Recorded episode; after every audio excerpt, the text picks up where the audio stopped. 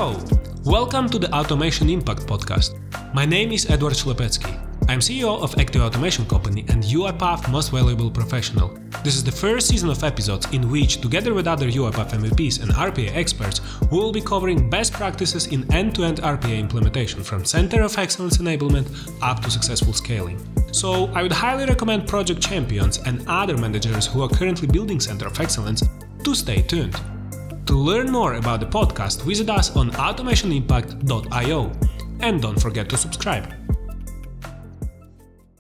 All right, so welcome everyone. Uh, today we are discussing development standards with Radomir Ivankovic from OLX Group. Uh, he is RPA Center of Excellence lead developer based in Germany, and also Radomir is UiPath most valuable professional at UiPath. And I have a story how uh, I met uh, Radomir and what was my first impression of this guy. But before I tell my story, I would really appreciate if Radomir, you tell your story of how did you get to RPA, how did you get to UiPath MVP role, and what's your journey, what's your background. Welcome. Uh, thank you, thank you, Edward, for having me here. I'm really honored to do this podcast with you. Um, so What's my background? Uh, I have bachelor degree in electrotechnical engineering and computer science. Uh, and since I was a little kid, I liked fixing computers. And I did it like through my high school, and I was uh, very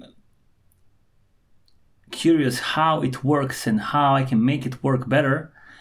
So I'm in, in computers since uh, since I know for myself, uh, and I even remember I was uh, that part of generation that used dial-up internet, and I remember when I went to shop to buy something, and the guy told me, "Have you heard Google? It's now new. You can go there, and there's no commercials because we all use Yahoo, and Yahoo had plenty of commercials on homepage." And you need like five minutes to load that first page so you can seek for anything on internet and that there was like google it was completely white with letters and you can search for anything and at that moment I, I was like yeah this is awesome i want to do this for my living yeah, cool. And I'm curious also how you say that since childhood you were interested in computers. I'm really wondering how those computers look like. I'm sure that this is not the laptop you can fit in your bag and walk around the oh, city. Yeah, well, well, my father was uh, was a geek also, and he had the first uh, computer in my home. It was a Spectrum. It was connected to a TV, and you can play some video games on it. And later on, we have Commodore 64 that I used to play, and uh, you load a video game or software from audio cassette. Even though my my children doesn't know what audio cassette is. And uh, later on, we have Amiga Amiga 600 and Amiga 1200. And then my first uh, PC with Windows was uh, Windows uh, PC 386 with Windows uh, 5.11. It's crazy. I think that half of the words you say, I just don't know. Maybe shame on me, but half of the words you are mentioning, I just have no clue what it is. But yeah, let's see. That that makes it more exciting from your background. Yeah, well, it, it was it was very different from everything that, that he, you used to do it that days because that days uh, you didn't have video games especially in serbia. Serbia is a poor country so not every house house had a pc and uh, you have only only tv that was the only. So the first time when i see that i can actually interact with what's going on on a tv that was like crazy. Magic. Yeah magic. Yeah I can imagine that. And how how did you get to automation? And you say that you were a geek kind of from from from the very beginning. I'm curious before before just saying about the before just saying about automation, I'm curious also if you had uh, in the past some job where you were on the other side of, of, of this business. Did you ever did manual repetitive stuff? I mean of course we all do it sometimes but did you do it in large? Like did you did you have a job where you were some data entry specialist or something like that? Or you from the very beginning you were more into tech? So i did the most repetitive job in the world. I worked in a help desk. So you have like it can be let's say 500 cases but it's still only 500 cases and you're working every day eight hours with those 500 cases. And you, whenever a person calls you it has issue with something you know how to fix it. I used to work in company called ncr national cash registry. It's a huge uh, american company. They had uh, they still have a company in belgrade and they have a huge help desk in belgrade and there i was employed in a help desk uh, tier 2 for walmart now Walmart has 8,000 stores in USA and they calling you for um, time clock, for registers, for PCs, for uh, back office PCs, and you always know what's the issue. It's either something with network and it gets repetitive. So you create a ticket, then you, you send ticket to some other team, or you tell them like uh, turn it off and on again, or plug in the cable or something, and because you have error codes, you know you know what's going on. Got it. And what dragged me into automation was actually that uh, there are some uh, DVR PCs, so called. They are uh, working as uh, CCTV surveillance in Walmart. And they changed the software for that, that, that, that system. So we need to enable vendor account for each of these PCs. There are two PCs in every store, 8,000 stores across USA and you need to enable that vendor account so a technician can come and install new version of software. And to do that, you need to log in to remote machine using a software called NetOp. It's similar to TeamViewer, what is people know about. It's called NetOp. And you log in there, then you need to log out because you need to log in as administrator. So you log out and it kicks you out. So you need to log back in again. And then to log in as administrator, if technician didn't see that you are logged out and he logged you back in. Then you need to log in and log out again. It kicks you out again and you log back in. When you're there, you need to start uh, command prompt, CMD, and type five lines of some huge, not huge, like, I don't know, a big code to enable that vendor account for one day. Yeah. So that technician can enable that. And uh, you needed from 15 to 25 30 minutes a day to do that with one account with one pc and you had two in each store 8000 stores.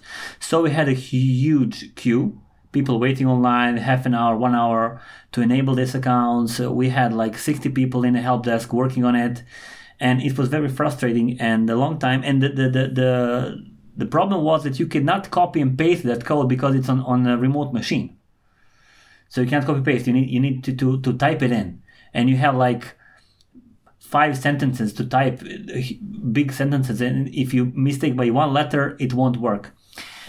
And then I realized that we can use PsExec. Uh, that's a small Windows software that you can connect your CMD from your local machine to remote CMD and perform an action. So then you can copy paste things inside, and it will work on remote uh, remote site and then I create small bash script that will type all of these five sentences in a row and send the request. And I was able to unlock that vendor account for one day within 15 to 30 seconds instead of 15 to 30 minutes. And when I built that that small automation, then I spread it around the team and everybody used it and we had a queue from one hour to zero. We had free free help desk agents and that was heard in the company. So I was called from one manager, and he told me like, "We are building RPA team in the company. Are you interested?" And I of course said yes, and here we are. What year it was? It was, uh, I think, 2016, mid of 2016. 2016. Got it. Got it. And so, did did this company uh, start with UiPath directly, uh, or what was the tool back then? So they did the research and then they decided to go with UiPath. Got it. And from 2016 till today, I mean, from from developer or from beginning with scripting, etc., you work out till UiPath Most Valuable Professional. And uh, question is, what was the journey, or how did you get here? You know, like what was? Um, I believe that everyone between MVPs did something on top, you know, like, or first of all, they're doing their job great, but secondly, also probably you did something on top, or, or you know, like it can be community engagement, it can be, you know, some innovative things, etc. What brought you to MVP role? So in in that time, when when I just started with UiPath, UiPath was the only RPA tool that had Academy online for free, and it was only level one and level two. Level three didn't exist. Um, also, um, there were only three tools. You had only Blue Prism that was completely closed. You would, were not able to to look how it looks like online. It was completely closed. Uh, it was Automation Anywhere uh, that was also closed, and WorkFusion was just released at that time. And UiPath was only only tool that you can actually download on your machine and install Community Edition and try something. And there was a forum. And then I saw, okay, people actually are answering on this forum. They're sharing knowledge. And I said, okay, I want to share these tools. I want to share the knowledge. So uh, I got more interested in it. And I also visited uh, uh, Bucharest uh, with UiPath headquarters, and I always make jokes about it because uh, I was in the old UiPath headquarters. I don't know, have you been there? I'm not sure. I think that I, I was in UiPath office in Bucharest maybe two years ago, one and a half, and I'm not sure if it is old or new, but it feels like it was already a new one. No, that was a new one. In the old one, that was like only uh, they on a on a ground floor they had a restaurant, some some restaurant, and they were on the top two floors or three floors. I forgot. So it was the, the, the, old headquarters. I was there, and then they show us how it works, why it works, and I, I got very into it. And I I'm uh, tracking always what they're doing new, and I'm trying to do new things. What brought me here to this MVP role is that I'm working on several new things with the new UiPath uh, that includes chatbot and AI Fabric, and uh, we're trying to create uh, good use cases and uh, to make it work that's great. That's amazing. One uh, clarification here, just for our listeners. When you mean closed, uh, I would also specify that uh, it means that it is not accessible to community. So I remember that this at that times what you are mentioning, like 2016, 17, uh, whenever you talk to Blue Prism, for example, there was no yet community, and I, I'm not sure if even now they have a community edition, but back then it was B2B thing. So meaning that you are the, you can get an access to the software only if you are a company, and I'm not sure if I believe that there were some free trials still, but as an individual you could not access it, and I always compare UiPath with uh, Visual Studio in standard development like C Sharp or, or, or Java, etc., for the reason that 80 or 90% of the videos, if you go to YouTube and tap some um, C sharp tutorial or something like that, you would see that this is recorded in Visual Studio. And the reason for that is that they give a tool for free for the community, what immediately grow the audience, what immediately grow the expertise in this area, etc. And it was super new and highly appreciated what UiPath was doing the same thing with actually with RPA when you could use 100% functionality for free if you are using it for your like home purposes for fun you know automating maybe some facebook etc so i think that this is this is the game changer. This was back then the game changer in this industry where as of now i see that many companies are following more or less the same sample and the same approach. And before i mean we are clo- we are we are getting closer to the development standards itself. One last question in this chapter would be what would you recommend other guys who are listening to us? Because in this podcast is quite development related. So i believe that many developers are listening us as of now. What you what would you recommend to those guys to do to become a next mvps yeah, well, just before uh, we jump to that that question, I want to go back to this uh, what you just mentioned, mentioned, Edward. I completely agree with you. It was uh, uh closed in the meaning that um, it was sold only business to business, as you mentioned, and uh, this is why UiPath progressed that well uh, UiPath opened it to to community so anyone can install it, and then people across the world install it and run into problems, and they reported those problems back. So UiPath had I don't know 100 problems, 200 prob- problems per day, while Blue Prism as business to business you need to pay, you need to work on it to encounter the problem. So they had one problem in a month and they couldn't fix them that fast as UiPath did. And then UiPath offered a price, if you remember those days, who fixed these issues, who creates the best custom activity, etc. One of them is uh, G, G Suite activities, and that's why UiPath grew so big. Yeah, yeah, fully agree. So, and yeah, please. And to go on this, this question, how did I get into MVPs? Uh, because of, of that growth and how it's growing and uh, how you can actually do whatever you want with it and you can build your own custom activity and you can do whatever you want. I was uh, very interested in in uh, what else would happen. And uh, since i used to work in ncr first as a rpa developer then i moved to to berlin to basf uh, and uh, creating any, any process in BASF was pretty easy because it's 250 years old German company. They have every procedure written. They have documentation for everything they do there. That's why it's very difficult to change anything in procedure because everything is documented already.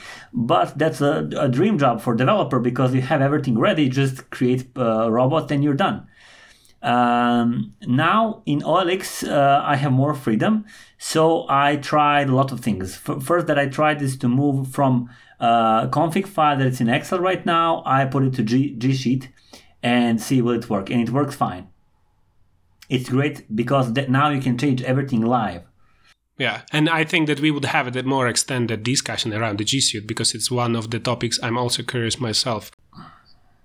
Yeah, and then yeah also also we we was uh, i was introduced to to uh, chatbot from UiPath. So with Dialogflow connected, you can trigger some processes inside of uh, your orchestrator.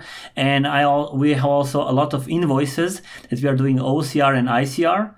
Uh, I don't know for listeners, do they know what's different between OCR and ICR? OCR is optical character recognition. ICR is intelligent character recognition. I always give example with Polly. Polly is the name, but OCR can recognize it as P0L1, while ICR will compare this word to other words in dictionary and says that this word has no, no meaning and will find the most suitable one, which will be, poly. And uh, we are doing that. Also, we have, uh, uh, you wouldn't uh, believe, but in Dubai, people are still paying internet with checks. And we have a lot of checks daily processed. So we need to recognize handwritten checks and that's something that also we do with AI Fabric. And all this uh, new thing that we are doing, we are connected to Immersion Lab from Boris, and these things brought me to MVP. Uh, all right, cool. So to summarize, probably that I captured two main factors which uh, which we can share with the audience. So the first one is um, forum engagement, so engagement with the community. And the second one is exploring, so hunger to these new things and try what you said, at what if. So try to broke the system, try to broke the tool, try to go and try different ways of doing the same thing, etc. To bring innovation into this business and to bring something to community what everyone can benefit from. Exactly, and everything is open. You can create your own custom activity. You can connect it with, with whatever you want. So explore think out of the box. Good. Good, sir. So it was extended introduction, and we are, sli- uh, we are slowly getting into the development standards as a topic.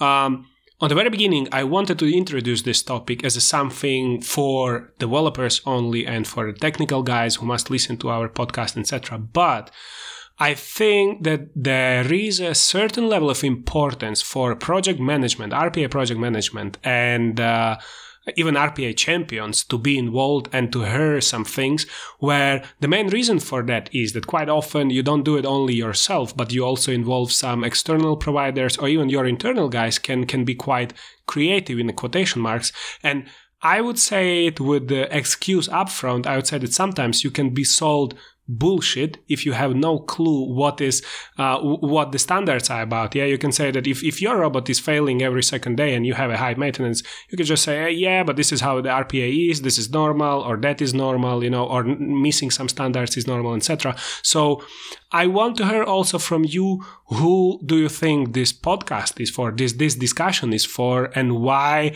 actually non-developers should listen to it so this podcast would be for everyone, and non-developers should listen to it because, as you said, um, you need to clarify what would be the good RPA uh, use case. In most of cases, people are presenting something that they don't like to, to work on, something that bothers them, uh, and they're just not fan of doing it. But that's not actually RPA use case. So um, the, the biggest problem that I encountered uh, is that when company wants to do RPA, they first hire developer. and they do, they should not do it. They should first hire business analyst, or even better, they should take somebody from the company who knows processes and make him business analyst, and then uh, document all, all your processes, create process maps, and when you have a backlog, then to hire developer. So this podcast will be for everybody. If they listen closely, they might have some answers on their questions that they, they didn't know they have questions. Great, great. Good. So let's dive in. And I would start with actually your experience in building the development standards. So I'm curious about what was your first experience, how it developed along with, you know, uh, while you were getting more and more professional in RPA, and also, you know, like I, I would be curious hearing not just the, this perfect story of how you know how bright and shiny everything was, but also if there were any downsides and learnings of of, of, of this journey. Oh, oh, it was complete disaster. It was complete disaster. So, um, be, be, when we just started, uh, now you have recommendations from UiPath, but when we started, you didn't have those recommendations. So everybody of us, it was seven of us, were building bot how we think it should be built. You know, uh, REFramework did not exist at that moment. It was somewhere somebody built it, and uh, you can download something, but that was nothing close to what it is now. So, and after a while, you had bunch of processes that anybody built how they think. It was complete disaster. Um, we ended up also having one process because we didn't have good BA. So then manager thought that it would be good to automate some process in one bank in UK, and that if you want to do that, you need to connect to remote machine. But on that remote machine, you're not able to install um, UiPath robot. So you, we need to do everything through OCR. And when you do everything through OCR, it, it needs to fail. So the process was designed that it will fail twice and go good once. That was complete disaster. So also common mistakes. Uh, PDDs were not created properly. Um, I don't know. Uh, if you go somewhere to automate some process, uh, that team will, will give you the process what bothers them the most. It's not something that will save the money the most. It's something that they, they hate to do the most. And that's sometimes not a good RPA uh, opportunity. Yeah. So when I saw that, I said, okay, no, this needs to be changed. Let's let's let's make it good. Uh, common mistake when when we, you have new developer and also um, when we start developing, who came from the, the C sharp background, you can use if else and else if. So you can put like if this and a few else's below. But in UiPath, you don't have that opportunity. You have only if this else and people were using like five or six ifs in in another if. And that can break a robot. So that was something to to to say okay we're not going to use like that. When you need to determine it. You need we need to know what you're doing. If you want to have multiple ifs you use switch etc etc etc so because i was in, in, included in building coes in ncr in basf and now in OLX, I'm now making sure that everything's up to standard that you, that you need to have scaling standards. And mentioning your journey, mentioning NCR and BASF, and as of now OLX, I'm curious, what were the interesting captures or the learnings you had along this journey? So, what was something surprised you or something you didn't expect to be, but on the end it was? What were your learnings? Um, I don't know. Uh, a lot of things happen. That's something that you can never expect what what can be there. Sometimes uh, people will hate you, and uh, after several months, uh, they see it pays off. Um, if you try to tell them, okay, you need to use these scripting standards, you need to do this way, this way, this way, uh, they will put a lot of questions there. Why should we do it like this? Why this? It's easier this way. It might be easier, but it's not the best way because somebody can take over that process from you and you need to finish it later. And yeah, after five months or so, they come back to me and say, okay, this was worthy. We, we did need this documentation. We did need to name everything. Because when you're drag and dropping these activities in UiPath, they have their own names. Yeah. And now I am pushing to name every activity. Okay, click on this one because you will have like click div or something. Uh, and I said, no, no, it needs to be, you click here, click there. And that's like boring job that you need to do. Like I need to rename all activities in my bot. So why is not important. But actually when it comes to problem, when you need to debug it, then okay, now I know where this is and I can find it. Yeah, got it. And what were the, the so you mentioned that people may hate you. Can you just elaborate a little bit more on this? What does it mean? So what does it mean? So uh, when when you start developing, I said uh, first rule is that you need to use reframework every time. Yeah. But why? I have only one process, and I don't need to use reframework. And then then then there's an argue. Okay, you need to use reframework if you have one process that's one transaction. You make it like that and use reframework, and then then people can start. Okay, th- this is not important. Why are we doing like that? But reframework has error handling, has everything what needs to be there, has complete uh, state machine, has everything what one good process needs. Why would you build it from scratch if you have it done? You just put everything in process and you're good. You you create your own error handling, but this is like one stable thing. And again, if somebody takes it over from you, then that person can continue because if you go on vacation, I don't want to call you on your vacation and tell you, okay, this bot failed, we need to fix it because nobody else knows how.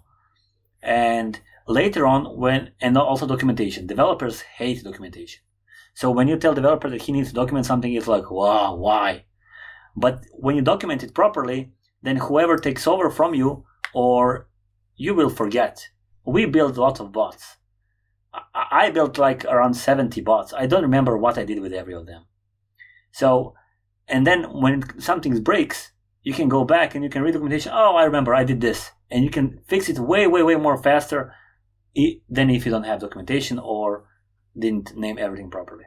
So then people will start to hate me because I, I'm pushing them to name all conventions, to uh, put all strings in naming convention, to create good documentation.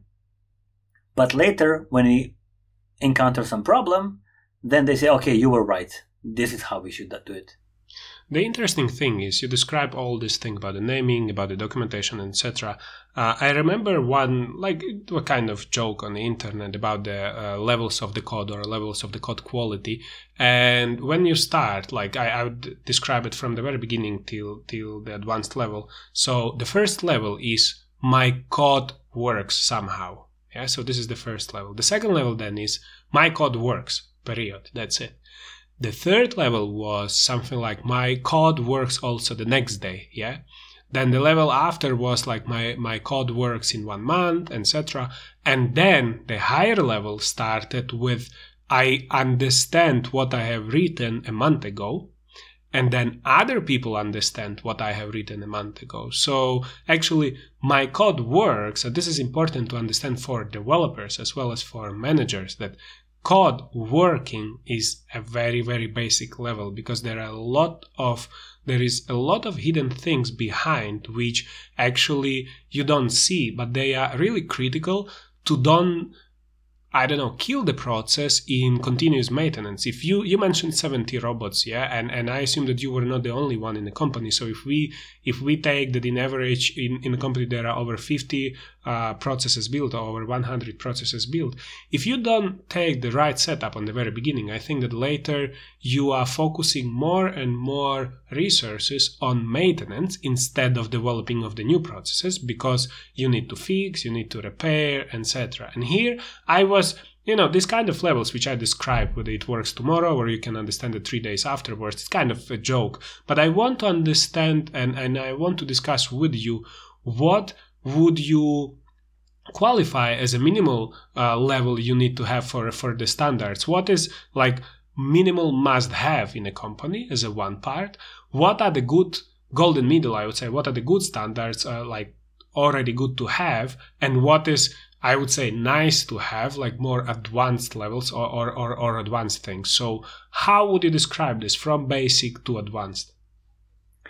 Um, there is a joke on internet when they asked the developer what broke the code, and developer answered, "No comment." No comment. yeah. so, so first of all, you must have standards. That that's that, that's a must. So those standards can be wrong uh, per my perspective or your perspective, they can be wrong, but there needs to be some standards that you can follow. That, that uh, whoever comes and reads them, okay, says, okay, this is the way how we're going to do it. Um, you need to have three environments. That's also must. So you need to have a UAT, you need to have development, and you need to have production environment. Some of my friends who are in the other companies, they don't agree with me. They said, okay, we have only dev and prod. We don't need UAT. I don't agree with that, but that's their standard. That's how they are doing it, and that's okay. So they have standard. Um, also, all robots should have the same level of access, and and now this is again for managers. It, it's important for, to have all robots have same level of access, but that then costs in terms of licensing.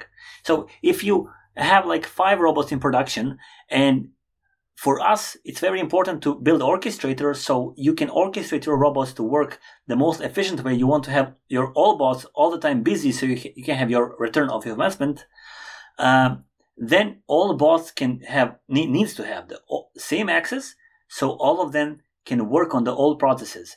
And but then you need to pay five licenses for SAP, five licenses for I don't know Salesforce, for I don't know NetSuite, and that costs money. And then that's challenging. Then managers will ask you, okay, can you do it with with one access? We will give only one bot.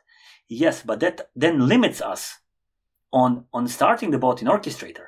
Then I have limit, and then my robots are not most efficient as they are, as they should be. And of course, never work in production. Never do anything in production, any posting like we're gonna do up until here, and but we ain't gonna click submit. Somebody will click submit at one moment. It will make a mistake is to click submit and it, it can pay some money or, or do something that's that, that's very wrong. And of course, one of the biggest roles, and this is now for business analysts who will be working with with uh, uh, SMEs, optimize and then automate.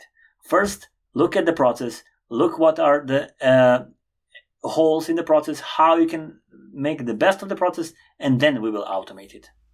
And here, if we spend some time with this point, optimize and then automate, um, for me it is I, I, had both experience. We were automating the processes on go meaning that we were applying really minimal uh, optimization. And then and usually it is happening on the sdd level that you kind of try to change the process how it would be the most suitable for a robot to execute it.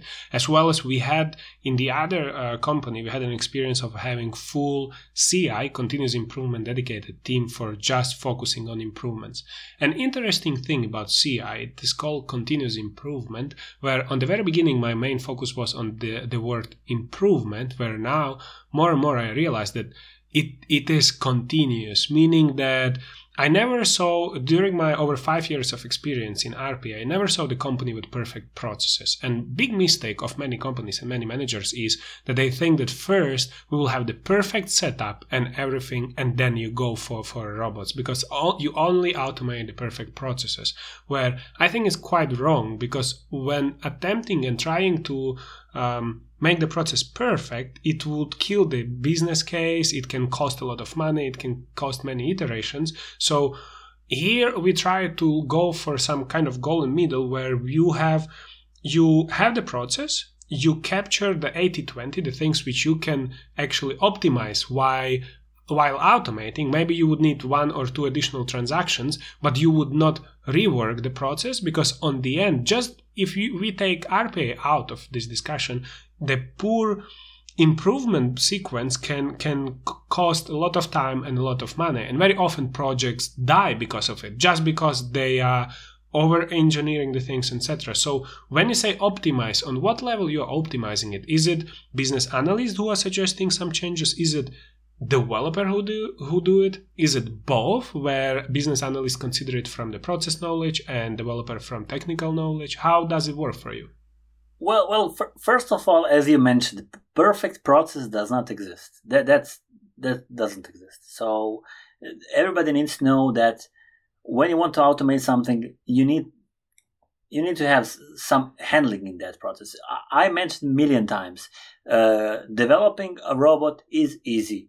Error handling and debugging, that's the difficult part. So to, to have a process properly optimized, uh, we would ask SMEs, but usually for SMEs, you have a manager of the team. So when, when you said, okay, we're going to automate something in some team, they dedicate a person to you who is actually manager of the team, who is managing that team. And okay, I'm going to be your SME, but that's completely wrong. And I said, no, I always say no. I, I said, no, I respect you. You are manager. You are doing your management stuff. I need somebody who has hands on the problem, who is working with this every single day, who, who has this pain. And when you talk to that person who is actually dealing with this process daily, then that person itself will tell you, okay, I think this, this can be optimized, this, this, this, and this, because that person already had that, that, that, that hands-on experience. I had a problem when we automated something and manager was SME. And whenever we stuck with some problem, manager said, I need to come back to you. Yeah. And then he would ask somebody in the team and come back to us. And then we booked a meeting next day or next day or next week. And we spend, instead of one day in catching the process, we spend like two or three weeks catching the process. And that, that's not the way how it should work. So you need to have somebody who has hands on. When that person has hands on, that person has ideas how to optimize it.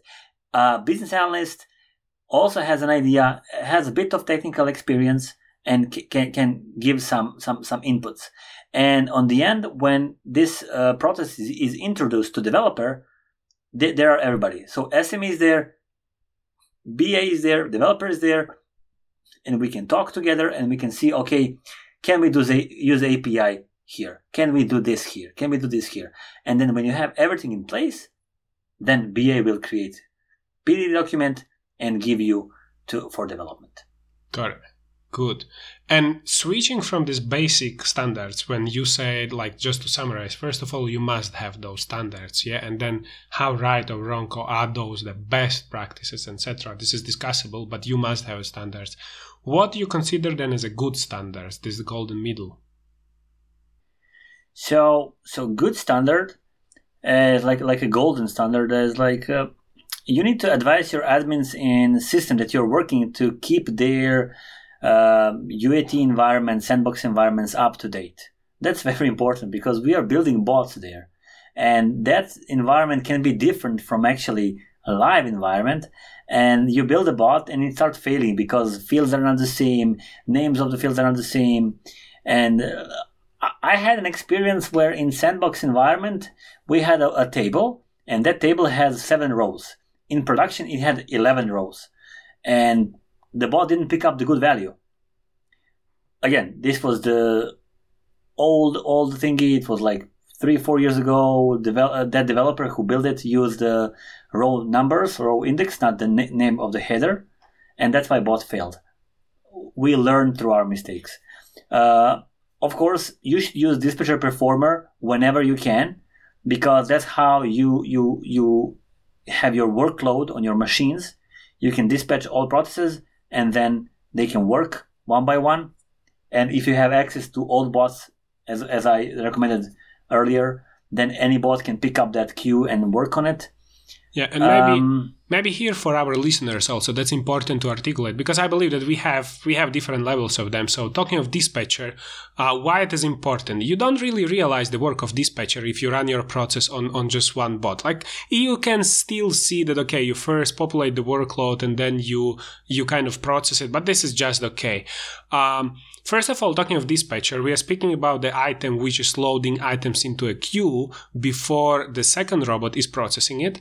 And then why it is important mainly is for scalability and for proper workload management also, where if you are to work with the two or more robots, this is important to manage properly those robots the way that they don't start working on the same item. Because if we take any system, like even Excel, if you start reading from Excel or writing into Excel by two users, it will fail. If you go to some transaction in SAP by and you try to access it from two users, it will fail. So this is where I think that queue and dispatcher is critical for scalability as well as the framework itself. So this is quite good point you have mentioned here about this dispatcher. Thank you very much.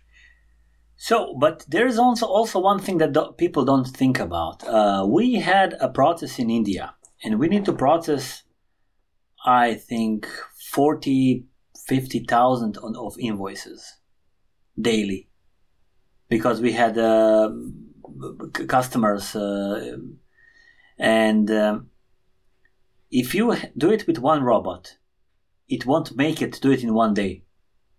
And your invoice will expire. So you need to, to do it simultaneously. If you dispatch all, all your uh, uh, invoices to queue and then five or six bots will pick it up from the queue and you, you will do that process five or six times faster. So instead of doing that process for i don't know 40 hours it will be done in 10 hours. And in 40 hours there are two days. And actually the, the, the, invoices from the next day they're staying for the day after it. And then you have load of invoices and, and that completely breaks finance.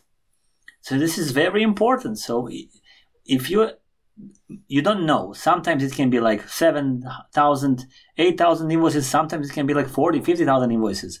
Uh, i don't know have you heard but uh, amazon earned more than 99 uh, billiards. Now they are like trilliarder or something. I don't know, Joe Bezos. So that happened during this crisis that we have right now. We are, while we are talking, it's currently Corona time, so we are all locked at home. And Amazon had a uh, and not just Amazon, all uh, online shops, eBay, OLX, we all had a lot of customers buying online and you have a lot of invoices. So you never know when that number of invoices will increase. Yeah. So you need to make your bot scalable so it can handle 10 times more than it should.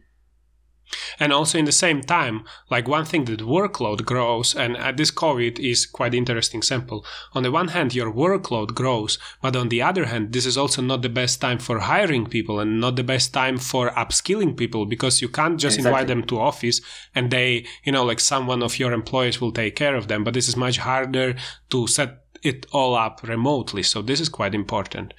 Um, besides dispatcher, you have mentioned several uh, several points there. Is there anything else you would add to this middle level standards? Yes, of course, of course. Uh, I mentioned before. use switch for God's sake. Don't use if in if that that's that will break code and so people people need to know developers please use switch it's very very powerful activity in UiPath. Um, yes, also there needs to be standard for BA. So there needs to be like a checklist what BA needs to have before he can give it to developer. So all the things that need to be prepared: process map, PDD document, um, screenshots with with clicks, where the, what, where, what, when to do, etc. That's very important. And the maybe one of the most important things is to educate the people who are you working with. If you're taking process for somebody, that can be a roadblock because that person will think that that robot will take away job from them. So you need you need to to tell the people, okay, this bot will only help you. That it ain't gonna take away your job, and that's very important to have. Yeah.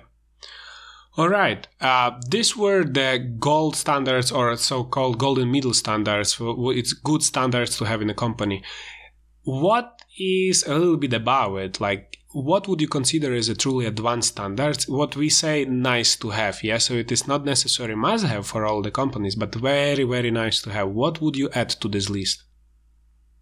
So nice to have. I really like agile methodology of working. Uh, I really like it. Even even a lot of developers hate it. I know, and managers love it.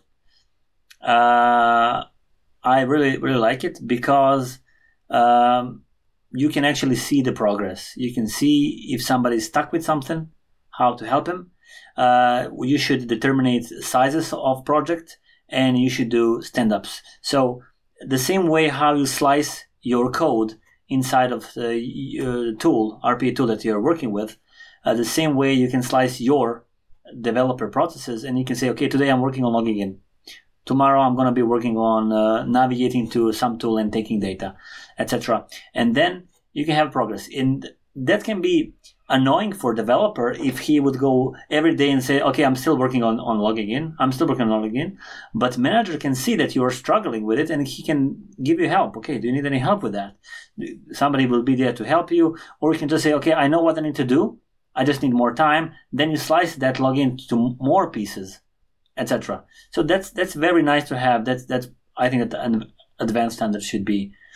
Also, you should have a if you if you're having a team, you should have a project, not a deadline. So, okay, you need to build this bot. When you can do it, you can t- look at the process. Okay, I need one to two weeks, or I need five to ten weeks. Okay, you have ten weeks. Build it in ten weeks. We'll see what did you do. Don't give developers working hours because nobody needs seat warmers. So just somebody to sit nine to five that that has make that makes no sense. So hire people and give them freedom to work when they want, how they want. If they want to work from home, leave them to work from home. That that's totally fine. And everybody will uh, give the best what they can. I I, I assure you. And the last one we, we talk about framework, but nice to have is. Uh, advanced framework to change your framework, to change the REFramework to your needs. For example, we changed our framework to use Google Sheets, not Excel. And then we can live change some things inside and it will reflect on a bot in production. So I'm not saying that anybody should have access to that sheet. No, but you can then change some things in your, your uh, config file without republishing it. Uh, in BASF, we used a shared drive, shared Windows drive, because we had Windows servers, and our config files in Excel were stored in that shared drive, so you can access to it and change something without reflecting it to production. But here in OLX, we don't use any Windows. We have everything on Amazon. So when I asked our, our bit team to provide me with some Windows shared drive, that was not possible. It was possible, but it was more job for them. It was way easier for them to give me S3 bucket or to give me, I don't know, uh, Google Sheet, and then I can do it. So we changed our framework to use config file from G Sheet. Second thing, what we did, there is something missing in, in REFramework. For example, if your uh, transaction fails, it will try it for three times.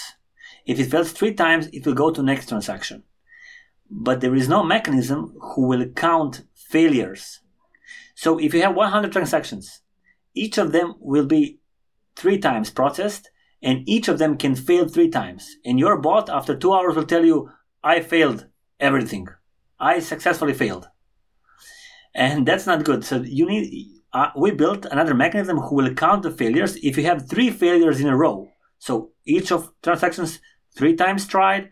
If you have nine failures in a row that failed, it will stop the bot and notify you, okay, I had three transactions, I tried each of them three times, and each of them failed. Okay, then something is wrong. You need to take a look. That saves time and money and and bot is not going to, to wrong direction. Got it. It. So, if to summarize this uh, nice to have level, so they, you mentioned there are mainly three things. So, it was agile and this flexibility, which may be, of course, subjective as any other thing, like someone likes it, someone not, but be agile. Then the second one was have a deadline but not working hours to don't have the seat warmers. And correlated with this was that you kind of expressed that it would be nice to have more freedom for people. You know, like you focus on delivery, but you don't focus on how it is done, when it is done, etc. So if it is done from home, especially in this coronavirus times, we learned that we like much more people could actually deliver from home that we, we thought initially. And the last one was like framework, which you mentioned also in the previous point. But here the important is that you don't just use a framework, but you adjust it and you kind of tailor it for your organization. This, this is quite interesting thing. And if you are to describe development procedure from end to end, I am curious where does it start and where it ends in, in your company. For if we take for for now OLX, how does the development procedure look like end to end? As you may understand, our episode is coming to the end. The second part, which is to be published soon, will start with answer to just mentioned question. For now, if you enjoyed this episode, I would kindly ask you to hit subscribe button. Also, don't forget to visit automationimpact.io. There you can find more podcast related materials. Cheers!